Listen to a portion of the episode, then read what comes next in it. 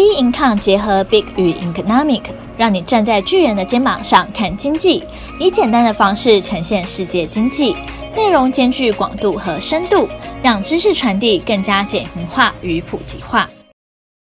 各位听众好，欢迎收听今天的本周全球经济笔记。美国汽车工会大罢工，拜登支持劳方，油价连三周上涨，站稳九十元，日经收复三点三万关卡。东证股价指数创三十三年高。美国汽车工会大罢工，拜登支持劳方。九月十三号，美国汽车工人工会 UAW 已针对数家汽车工厂制定的罢工计划，同时扬言九月十四号傍晚现行合约到期前无法达成劳资协议的话，便会对底特律三大车厂发动首度的同步罢工。隔日九月十五号，由于 UAW 与福特、通用、斯泰兰蒂斯三大车厂的工资、福利、劳资协商破局，确定会先有约一点三万名工人开始罢工。这也是工会成立八十八年以来，底特律三大车厂同时面临罢工，是数十年来最有野心的美国工业劳工运动。美国汽车工人工会 UAW 代表十四点六万名美国汽车工人。包含底特律汽车三巨头通用 GM、福特 Ford 以及斯泰兰蒂斯，自今年七月开始就薪资议题展开谈判，三大车厂皆各自提出加薪提案。福特汽车提议加薪二十 percent，通用汽车加薪十八 percent，克莱斯勒母公司加薪十七点五 percent，但均未符合工会希望的加薪四十 percent。及改善其他福利的要求，使双方协商呢持续深陷僵局。UAW 工会希望新合约批准后，先帮劳工加薪二十 percent，再加上四次每年五趴的调幅。工会议会要求将劳工的工时缩短为每周三十二小时，恢复退休劳工医疗福利与生活成本的辅助，同时终结临时工人制度。劳方以过去做出的让步。及三大车厂获得巨额的利润为由，要求协商。因为从车厂二零一三年至二零二二年间的利润增长九十二 percent，总计约两千五百亿美元。执行长的薪酬增加四十 percent。尽管拥有亮眼的财务表现，但自二零零八年以来，工人的时薪下降十九点三 percent。福特执行长法利指出，自二零一九年至二零二二年间，获利达到三百亿美元。但若采取 UAW 的提案，公司将会亏损一百五十亿美元，且恐怕会面临破产。自二零一九年至二零二二年间，获利达三百亿美元。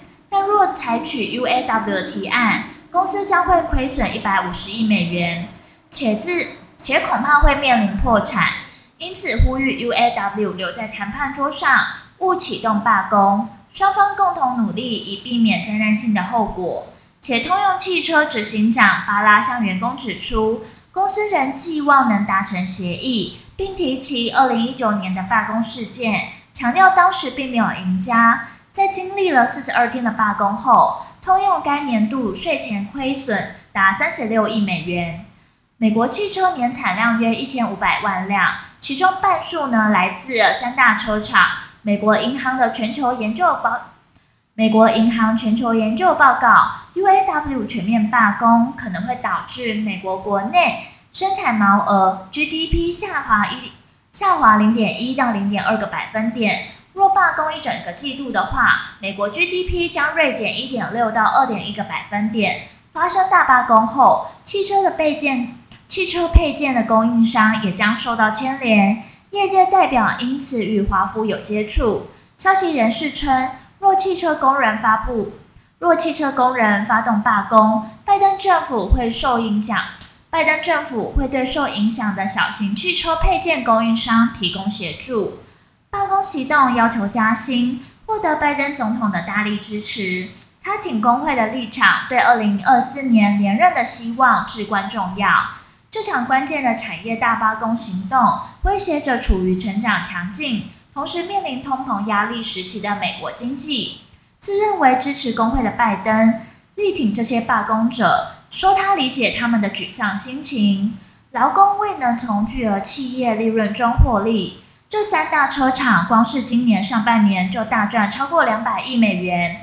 拜登表示将派两名代表前往底特律协助劳资谈判。油价连三周上涨，站稳九十元。九月十四号，美国劳工部劳工统计局公布经济数据，八月的生产者价格指数 PPI 月增率从七月的零点四 percent 升至零点七 percent，创了二零二二年六月以来最高。PPI 年增率自七月的零点八 percent 升至一点六 percent，创了四月以来最高，高于市场预期的一点二 percent。美国八月 PPI 上扬八十 percent，主要是受到能源价格的影响。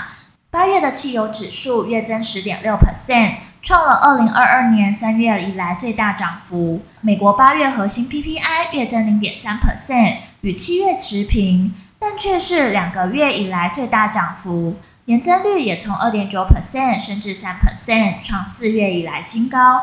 由于中国降准是带动能源与工业金属价格上涨的主要推手，国际油价呢持续走高，两大汽油双双站上九十美元大关。九月十五号，纽约汽油的报价九十点四六美元，上涨零点三 percent，盘中最高来到九十一点一五美元。布兰特汽油一度触及九十四点六三美元，创十个多月以来的新高价。美国九月密西根大学消费者信心指数初值降至六十七点七，一年期通膨预期降至二点七 percent，创了二零二零年底来最低。在 CPI 与 PPI 数据公布后，市场普遍预计九月二十号联准会的政策会议上保持的利率不变的机会约为九十三 percent 左右。十一月的升息预期也从一周前的四十四 percent 跌至三十三 percent 以下。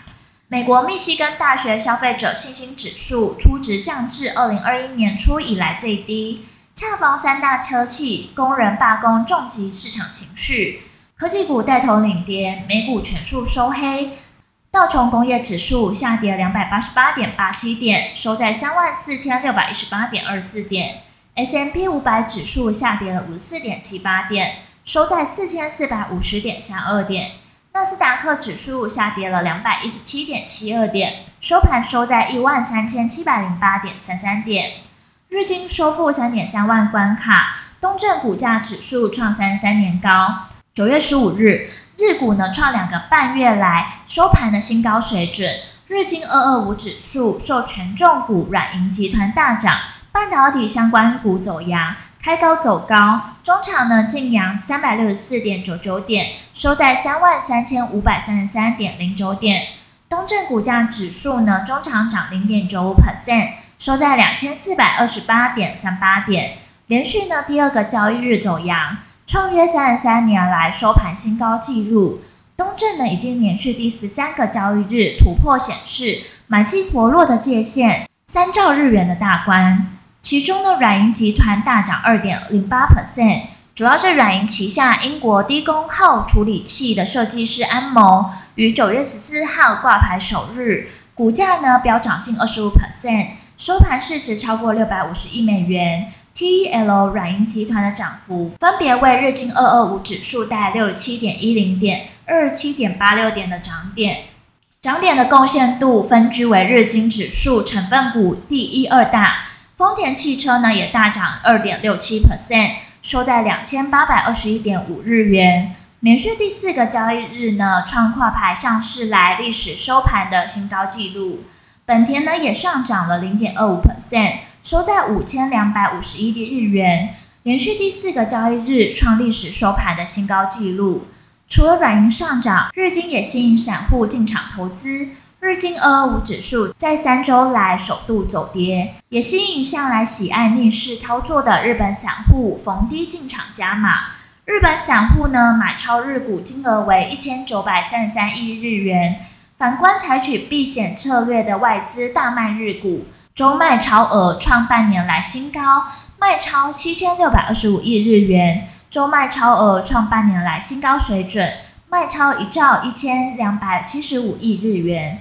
而后续的市场走势仍需关注将公布的重要经济数据。本周全球经济笔记，我们下周见。